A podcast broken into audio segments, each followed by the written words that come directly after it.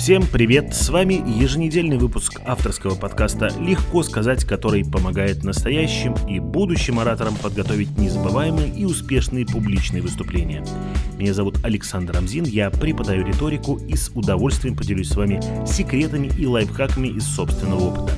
Предлагаю не откладывать начало и уже переходить к теме подкаста, ведь она сегодня очень интересная и более чем востребованная. Сегодня мы с вами поговорим о том, как подготовить голос к публичному выступлению, а еще пройдемся по такой важной для каждого оратора теме, как голосовая гигиена. В каждой профессии есть свой набор инструментов, которыми мы пользуемся. У плотника это молоток и пассатижи, у водопроводчика газовый ключ, у бухгалтера компьютер и калькулятор. Несложно догадаться, что основным инструментом выступающего является его собственный голос. И голос, как молоток, пассатижи и компьютер, тоже надо беречь и правильно обслуживать. Уж простите меня за такое сравнение. И в случае, если мы будем делать все правильно, наш голос не подведет даже в самых экстремальных случаях и послужит нам верой и правдой. Так что же необходимо делать для того, чтобы наш голос продолжал звучать, несмотря ни на что? Давайте разбираться. Для начала, коль скоро мы употребили такое понятие, как гигиена голоса, давайте определимся, что она не менее важна, чем ежедневные гигиенические процедуры, уже привычные для нас. Тем более, что во многих случаях эти процедуры одни и те же. Начнем с чистки зубов. С детства нам внушают, что каждый человек просто обязан чистить зубы как минимум два раза в день. Эта процедура, безусловно, помогает сохранить здоровье зубов, однако дело не только в этом. Чистка зубов очень важна для выступающего, ведь она помогает освободить нашу ротовую полость от большого количества совсем не полезных бактерий и микроорганизмов, которые провоцируют самые разные инфекции верхних дыхательных путей. И хотя врачи твердят нам, что ларингиты, тонзиллиты и прочие фарингиты – это болезни из раздела «до свадьбы заживет», давайте будем помнить, что ни одна болячка не проходит без последствий, и даже самая простая ангина может оказать довольно разрушительное влияние не только на очаг болезни, но и на слух и даже на сердце. Поэтому так важно вовремя замечать недуги и лечить их, а лучше не болеть и использовать все возможные меры профилактики. Кстати, вернемся к чистке зубов. Есть в этой процедуре для оратора еще и косметический, и эстетический эффект. Оратор с белоснежной улыбкой и без специфического запаха изо рта наверняка вызовет аудитории больше доверия и нивелирует количество раздражающих факторов. Раз уж мы начали говорить о заболеваниях, позволю себе напомнить вам о том, что любую болячку не стоит запускать. Вообще ощущение боли при глотании с утра не редкость, однако если боль не уменьшается после полоскания рта и утренней чистки зубов, это повод обратиться к врачу. Если у вас появился кашель, старайтесь не кашлять сильно, ну, конечно, по возможности. Надсадный кашель может повредить голосовые связки, поэтому старайтесь пить побольше жидкости, медленно глотайте слюну, в случае необходимости используйте лекарства, но, внимание, только по совету доктора. И, пожалуйста, не увлекайтесь самолечением, особенно с приемом медицинских препаратов с пометкой «по назначению врача». Что касается гомеопатических препаратов из разряда от охриплости и потери голоса, тут я оставляю выбор за вами. Особого вреда от них не будет, как, впрочем, и пользы. Говорят, что лечение травками помогает тем, кто в такое лечение верит. Спорить не буду, эта тема не моя, лучше продолжим о том, что точно помогает. Теперь давайте поговорим о микроклимате в помещении.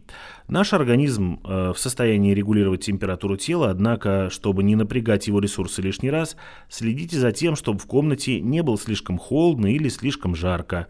Когда уходите из дома, не забывайте проветривать помещение. Следите за влажностью, особенно в период отопительного сезона. Сухой воздух вообще губителен для голоса, так что приобретение увлажнителя не самая плохая идея. Для тех, у кого голос является главным рабочим инструментом, важно следить за шумовым фоном в помещении. При репетициях и выступлениях старайтесь закрыть окна и выключить телевизор и музыку, чтобы посторонний звуковой фон не заставлял вас искусственно повышать громкость голоса. И вообще всегда старайтесь говорить своим привычным голосом. Если обстановка того не требует, не пытайтесь говорить громче или тише, чем обычно. Это позволит вашему голосовому аппарату работать в привычном режиме без перегрузок. Кстати, специалисты уже давно доказали, что шепот дает максимальную нагрузку на связки, да еще и делает речь неразборчивой. Вот об этом помните. А еще важной частью гигиены голоса является молчание. Да-да, именно молчание, которое в нашем случае то самое золото. Помолчать полезно перед выступлением и после него, в случае болезни или охриплости. А еще режим молчания полезен во время нахождения на улице в холодное время года. Ну что ж, помолчали, теперь давайте поговорим. Во время выступления старайтесь начинать его на умеренном звуке. Так аудитории будет легче настроиться на ваш голос, а вы сбережете связки для кульминации или выразительной части вашего выступления. Если в аудитории шумно, не пытайтесь перекричать ее, дождитесь тишины или попытайтесь установить ее самостоятельно, используйте жестикуляцию.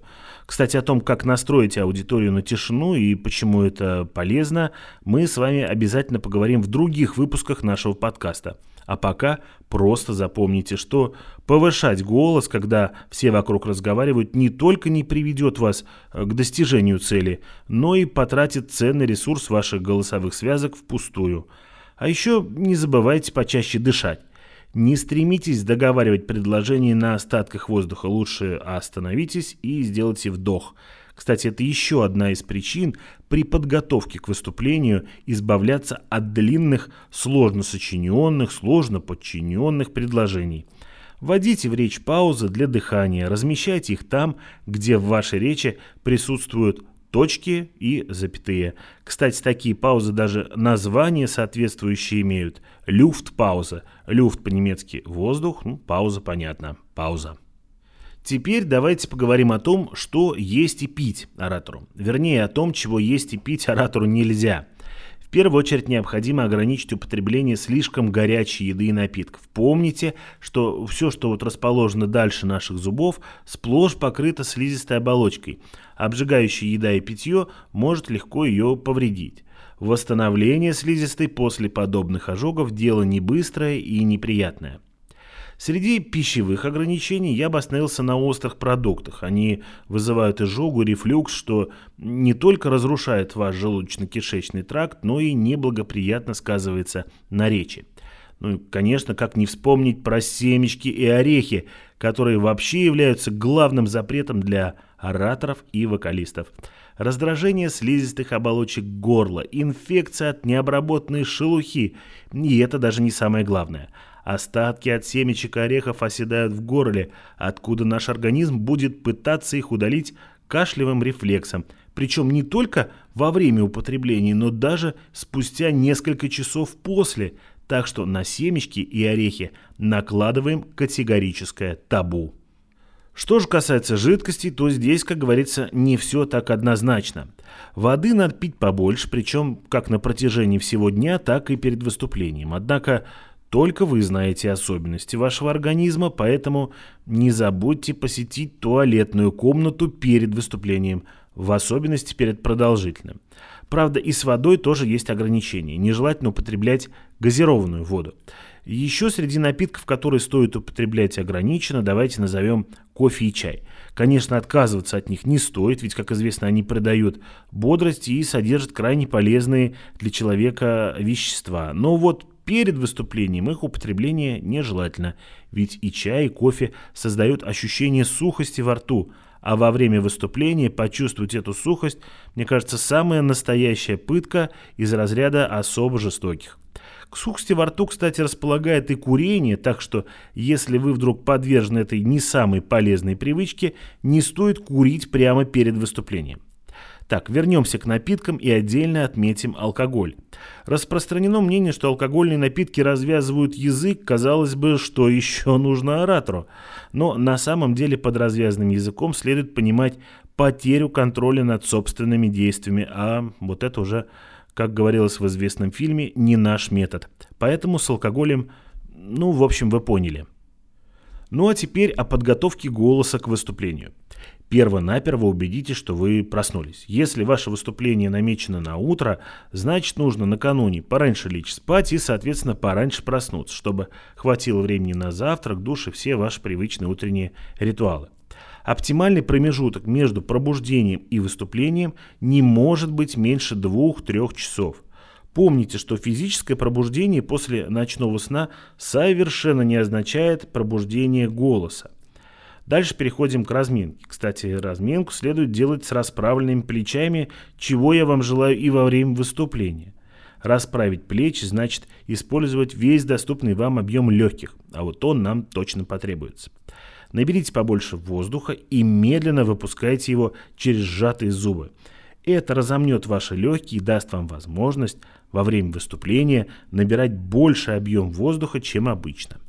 Затем э, давайте разминать язык, челюсти и шею. Видеозаписи упражнений можно с легкостью найти в интернете, например, в моем телеграм-канале «Легко сказать», тот, который с перышком на этикетке. После можно размяться на скороговорках, особенно если у вас есть какие-то проблемные звуки. Скороговорки необходимо произносить на привычном вам звуке, не кричать и не шептать. Поэтому желательно проводить такую разминку где-нибудь подальше от ваших слушателей.